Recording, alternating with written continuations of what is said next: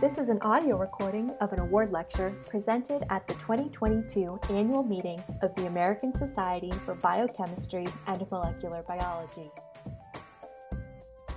First, want to thank um, the ASBMB for this wonderful, wonderful award. It came as a very big surprise, and I'm absolutely thrilled and honored to have it.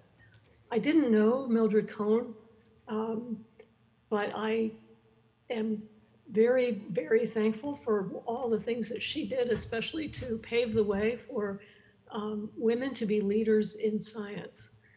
And I think that one of the reasons that um, I was selected for this award uh, has to do with some technological things that I've done, which is certainly one of the many things that Mildred Cohn was known for. She was a specialist in NMR, and I um, am doing crystallography. And one of the main things that I've done is to um, lead, where I'm now the scientific director of the um, uh, GMCA um, beam lines at the Argonne synchrotron. And I just would thought I would put a couple slides in about that. Um, here's the group at Argonne um, last time we were together before the pandemic. And this is a, a sector of the advanced photon source that's supported by the uh, NIGMS and NCI of the um, NIH. and this was, we developed this back in the time when there were just not enough photons uh, to support the science that was uh, funded by NIH.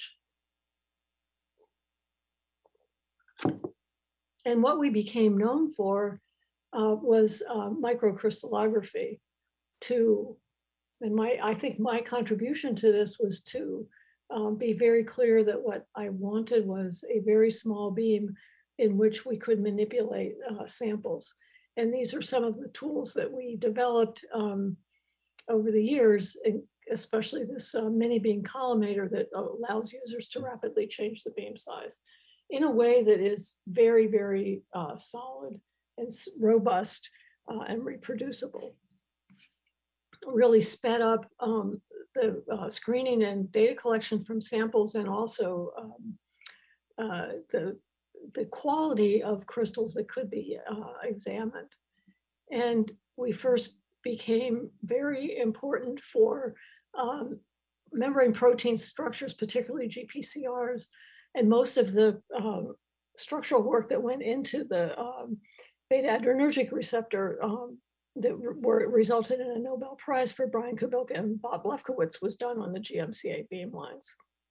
But uh, that's not what I want to talk about today. I want to talk to you about some um, of the science in my lab. And this has to do with um, a project that we've worked on for several years on uh, flaviviruses that include these uh, pathogens that you can see here. But by far the worst public health danger from these is the dengue virus, which is very broadly distributed and causes a lot of disease and death.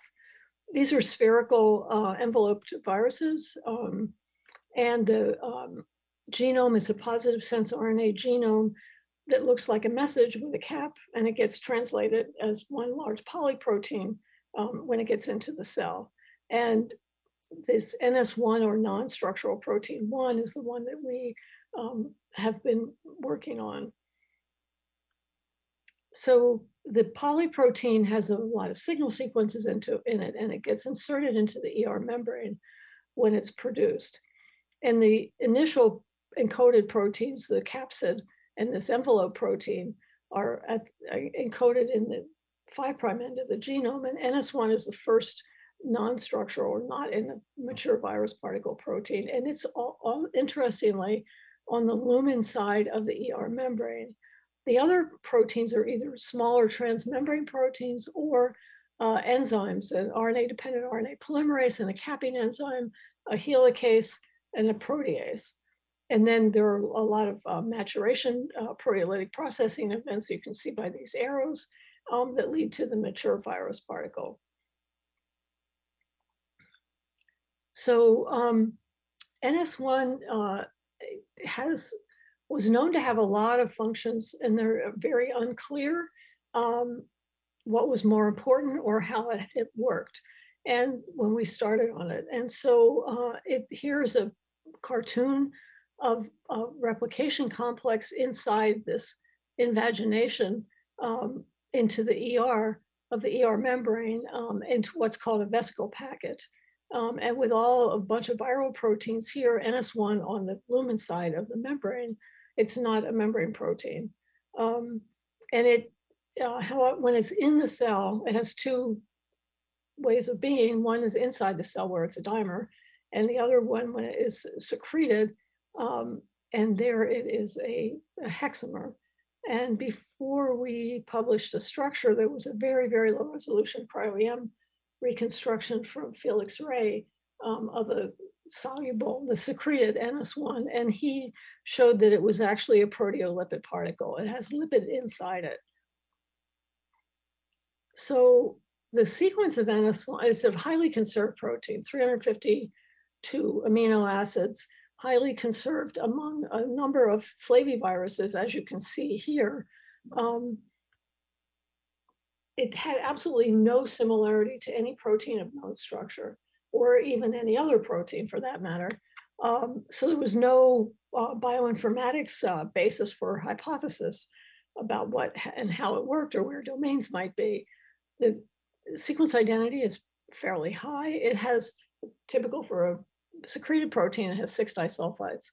Um, and it also is glycosylated and it's loosely membrane associated. So the work in the lab was done by three talented um, people. Uh, Clay Brown, who works in our core facility, uh, figured out by uh, doing multiplex, he decided to make the protein in baculovirus infected insect cells, um, multiplex data, uh, sorry, expression testing in you know, several different sequences, different secretion signals, um, different purification and stability tags in a couple different cell lines. Um, Jamie Konwarski um, did the purification and crystallization and David Akey, a very skilled crystallographer, um, uh, did the um, uh, crystallography on this. And uh, David decided to try uh, sulfur anomalous. Um, and it's because of the large number of disulfides the six, six disulfides and also five methionines. And uh, collected data, um, this is a few years ago, so we had a CCD detector. Um, he used data from about 20 crystals, 100 fold redundant data um, to uh, detect this anomalous signal, which was only about one and a half percent of F at the energy that we were able to, to go to. And um, it worked. Uh, this was right after the big um, push for sulfur anomalous in 2012, led by um, Wayne Hendrickson. And here is an example of um, two pieces of the electron density map. The map that you're looking at, the blue cage structure, is um, strictly from experimental phases, no, um, uh, no model phases at all. And the model is the final refined model that we published. So this was really amazing. Uh, beautiful, beautiful map. So what does it look like? Well, it actually didn't look like anything we'd seen before, which was kind of cool. I never thought that would happen. Um, it crystallized as a dimer. Um, and here, if you look on the picture on the right, you can see one subunit is in gray and the other one is rainbow colored from N blue to C red. Um, and um, it's a kind of dyed in the wool dimer. It's never really going to exist as a monomer. And the domains, the, the this uh, we we had to come up with names for the domains because we they they are different. So we we named the little N-terminal domain, which is inherently dimeric. Uh, this yellow balls are disulfides.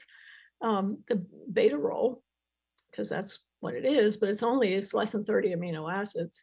And then there's a wing domain, that's the thing that sticks out to the side. And then half of the sequence is used in this uh, beta, what we named a beta ladder domain, which is a very simple topology back and forth, back and forth beta ladder. Um, uh, and um, you know, continuous anti-parallel beta sheet. And, and we also had uh, glycosylation. This is a couple here and another one here. Um, there are three in West, this is a West Nile virus, um, NS1. So, you know, I've often wondered, well, and more recently, I've wondered, could we have solved this structure by molecular replacement if we had an AlphaFold model? And the answer is who knows. But um, I'm actually curious whether um, AlphaFold or Rosetta Fold could be used in kind of a backwards direction. So there is nothing that looks like this anywhere in structural biology except for these NS1, flavivirus NS1 proteins. And I wonder where it came from. You know, viruses are much better at stealing genes and adapting them to new functions than they are with inventing them, inventing new folds. So I, I just feel that probably this has a precedent in um, somewhere in biology and maybe in, in a um, infected host, but where and what, it would be great if those prediction programs could help us figure that out. So an important feature that we noticed right away about the protein was that if you look down, this is the beta ladder, you're looking down along, the spokes are going back and forth. One side of it is polar and the other side of it is hydrophobic. So it's really like that beta ladder is a fence for separating two different neighborhoods. Um, and that was very helpful in understanding what, I mean, we knew from the what we had to do to purify it that it is very sticky on membranes, likes membranes. It came out of the uh, insoluble fraction. We had to use a teeny bit of detergent to get it off. Um, and a few years later, so this West Nile structure was complete except for a 20 amino acid loop, a flexible loop in that wing domain that was missing. Um, when Zika appeared in late 2015, early 2016, we of course got the DNA for that and did a structure. And it turns out that flexible loop is ordered in the Zika structure and it is not pointing up where we expected, it's pointing down and it's adding to this uh, layer that can interact with membranes. So all these yellow bits here are uh, aromatic amino acids. Um, there's two conserved tryptophans, there's a phenylalanine, there's another trip over here. Um, and that makes the um, surface for membrane binding, we think. It makes certainly makes sense. Um, and this is consistent with, this is one of those wonderfully rewarding things where you get a structure and the and it explains at least a goodly chunk of the biochemistry. So in, in we try to reconstitute uh, a hexamer of NS1 and using uh, liposomes with defined lipid content. It didn't work, but what we discovered was that if we simply added NS1 to liposomes, it completely broke them apart. So it really, really likes membranes. And this is consistent with this figure that I showed you before, where NS1 is associated with the uh, ER membrane, but on the lumen side. And we did get crystals of for two for the dengue virus serotype 2 and for West Nile, we actually got crystals of a hexamer. It has probably a little bit of detergent. It does not have any lipid in it. Um, they don't diffract very well, but the size and shape of these matches perfectly um, the uh, uh, EM reconstruction that was previously published by Felix Ray. And there's also a few other biochemical things that really make a lot of sense in this structure. A, a loop on this, uh, in this beta rho domain, mind you, this is the membrane facing side, has two polar side chains that are tucked up into the protein. Um, and the and as you can see by comparing Zika, dengue, and West Nile, these have somewhat different conformations um, in that, that loop connecting, oops, connecting two beta strands. Um, and this was interesting because some years back, Mike Diamond at WashU had swapped, he works on West Nile virus, he had swapped these two amino acids from dengue into West Nile. You would think that, you know, NK in place of RQ would be pretty innocuous, but it wasn't. It was really deficient in replication. He then passaged the virus and after several passages got large colonies back and and come to find that the second there was a second site revertant um, in, in, this NS4B protein, which is this little viral pro, virally encoded protein right here. So this established that that's probably how NS1 is connecting to this complex where there's actually replication going on um, of the uh, viral genome. And then finally, um, NS1 has a lot of, um, there's a lot of it in cells. So here's the picture of the genome and what it encodes. NS1 is the first protein encoded after the structural proteins. And there is no subgenomic RNA or internal ribosome entry site or anything like that. As far as we know, the ribosome just continues making polyprotein. Um, so there is a lot of NS1 in cells. Now to make a new, to make a new virus particle requires 180 copies of the capsid protein, this thing called PRM and the envelope protein E. You do not need 180 copies of all the enzymes and the machinery to replicate the virus.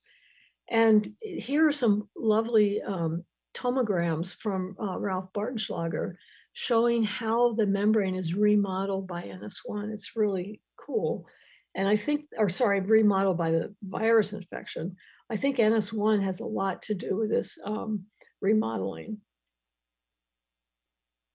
in a way that we don't fully understand, except we know it loves to bind membranes. So as a result of the structure, lots of people started reinvestigating this. Most importantly, there were some studies of um, NS1 in the lab of Ava Harris at Berkeley and Paul Young in uh, Brisbane. And uh, we've been collaborating with Ava, but they both made the, simultaneously and co-published um, the result that the NS1 protein in absence of any virus can cause um, uh, the uh, break down the endothelial barrier and cause vascular leak, which was really quite surprising. This is a hallmark of severe dengue disease. And here's a, just a little bit of data showing with the survival of mice. And Ava's lab has a freezer full of monoclonals to NS1, and, and the one that has been most helpful to understanding functions is the one called 2B7.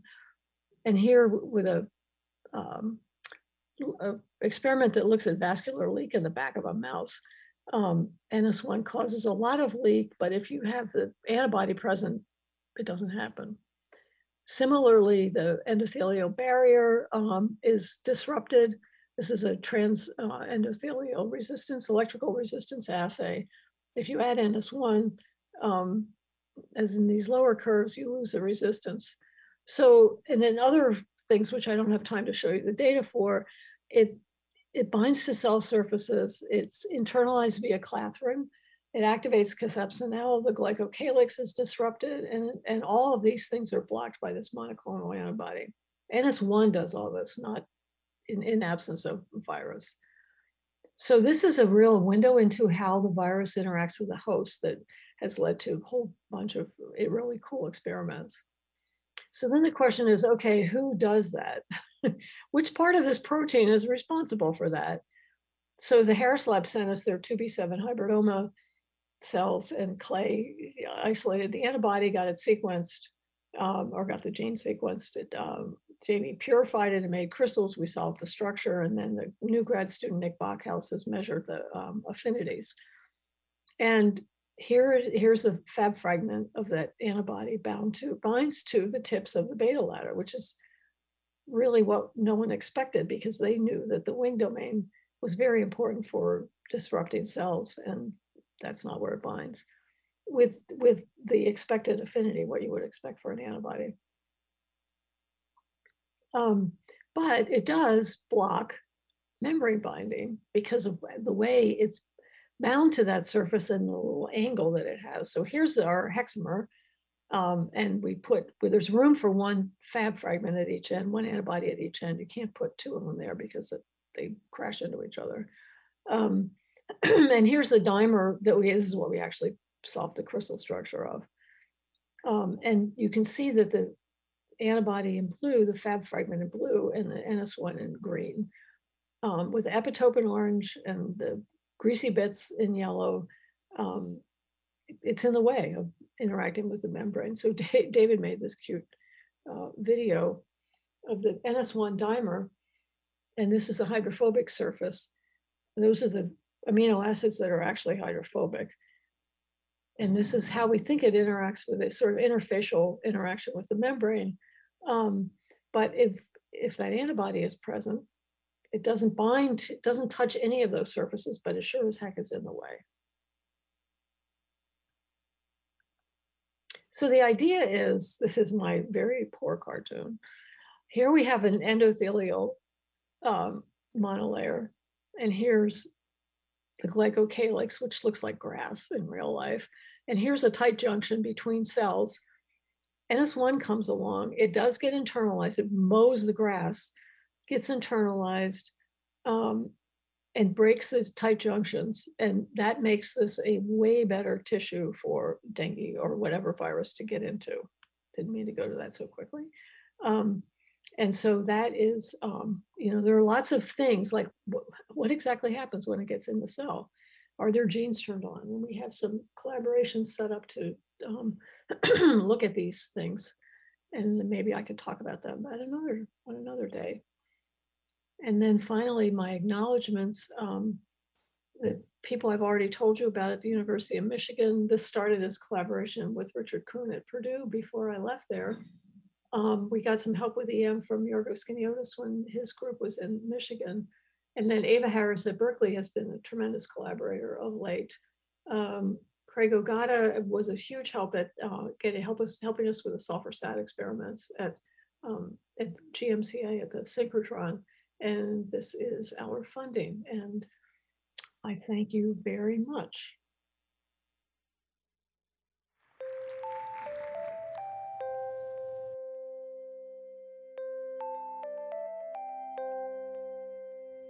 We hope you have enjoyed this lecture.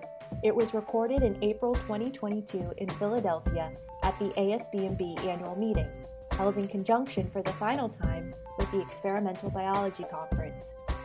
In 2023, the ASBMB annual meeting will be held in Seattle. Learn more at discoverbnb.asbmb.org.